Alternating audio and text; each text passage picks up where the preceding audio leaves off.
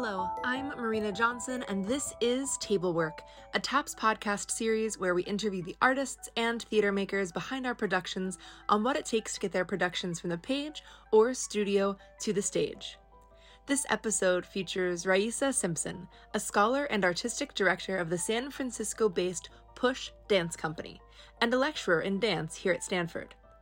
Join us as she talks about her upcoming piece, Fall Flight, which is part of the spring mainstage Spring Rise Up, a dance sensorium. I'm so excited to get to talk to you today about your piece, Fall Flight. Um, you described it as a post disciplinary dance depicting the visible and invisible struggles of equity and access for women in today's 21st century world. Um, I love that description and it sounds amazing. I'm curious how you started the creative process for that.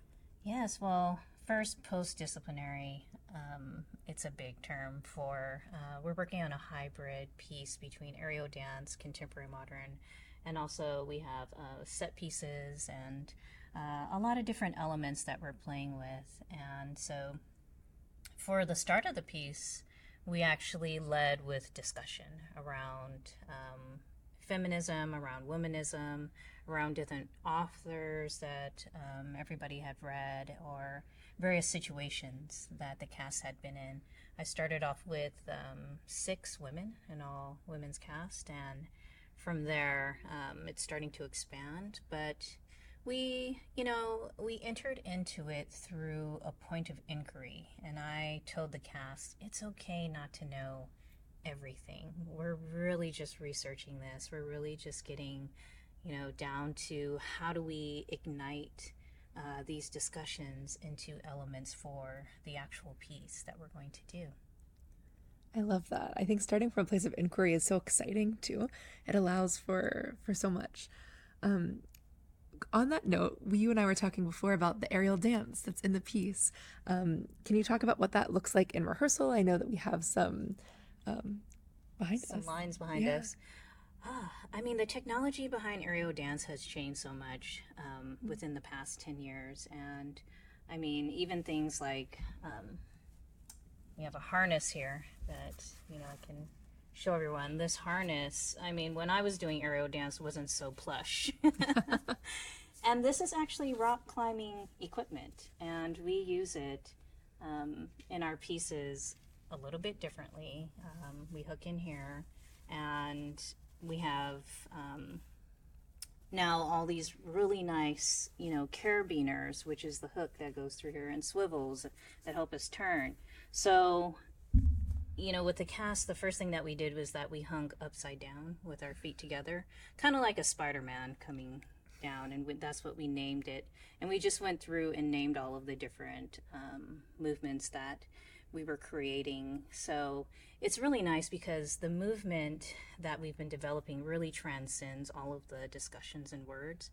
And it's putting everything into like meaning in ways that we can't actually verbally speak when we're, um, you know, talking about it. It's like all of a sudden the talk turns into an action that allows us to further the story a little bit more. That's amazing.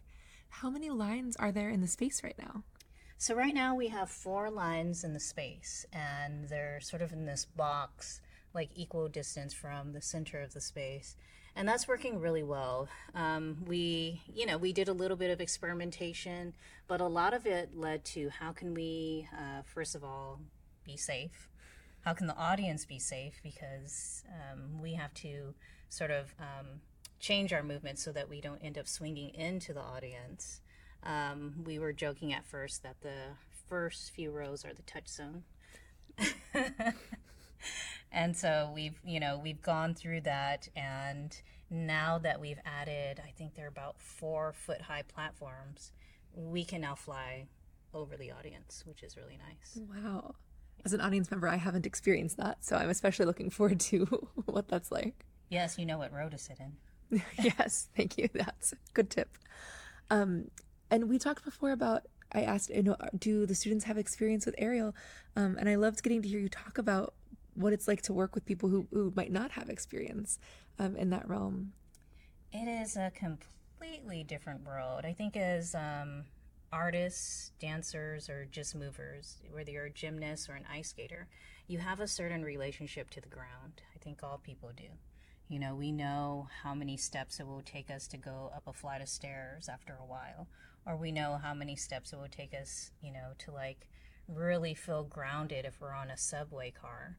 And this is taking that and flipping it. Now we have to um, sort of play around with gravity. We have to allow ourselves and um, our blood flow, which goes from top to bottom, to now reverse and go the other way. So it's about um, breathing into it, and none of the cast had experience with aerial. And to just see them move through the piece has been really, um, for me as a choreographer, exciting and in some ways, you know, it, it can take a year or years to really get comfortable being upside down and to spin upside down. so we've been able to do this in about a quarter, and that's wow. been truly remarkable. Oh, it sounds it. Um, and I know you're working with a composer for this piece. Can you talk about that collaboration? Yes, um, Miles Lassie um, is my composer. He also plays for my Modern 3 class. Very nice. He um, he's really wonderful at soundscapes. He's really wonderful at rhythms, and so it's like um, this really great sort of like metronome, metronome or pendular sound that he's created that really works well with the swinging and different elements that we're doing. So I would say that you know for us, it's like another added element of the performance, and it makes this whole um, you know, theme around feminism and womanism performable. Yeah, and you said he plays live for your class. Is is he playing live here? or Is it recorded for the for the show? Oh, I wish he was playing live. It's recorded for the show. Okay, that's good yeah. to know. Yes. Very cool. Um, and I know that you work with Push Dance Company. Uh, are they involved in this project as well? They are, yes. So um, these are artists that are coming from the San Francisco Bay Area, and they will be helping with the on the ground movement. So we have the platforms, and we need um, assistance and dancing on the ground for the aerialists to take flight. So that's going to be another actually really creative element that I'm looking forward to seeing. And it's one of those performances that we won't really know what we have until the day of the show. Wow. well, that's amazing. And I'm sure it's great for the students to get to work with this company as well. Um, very cool.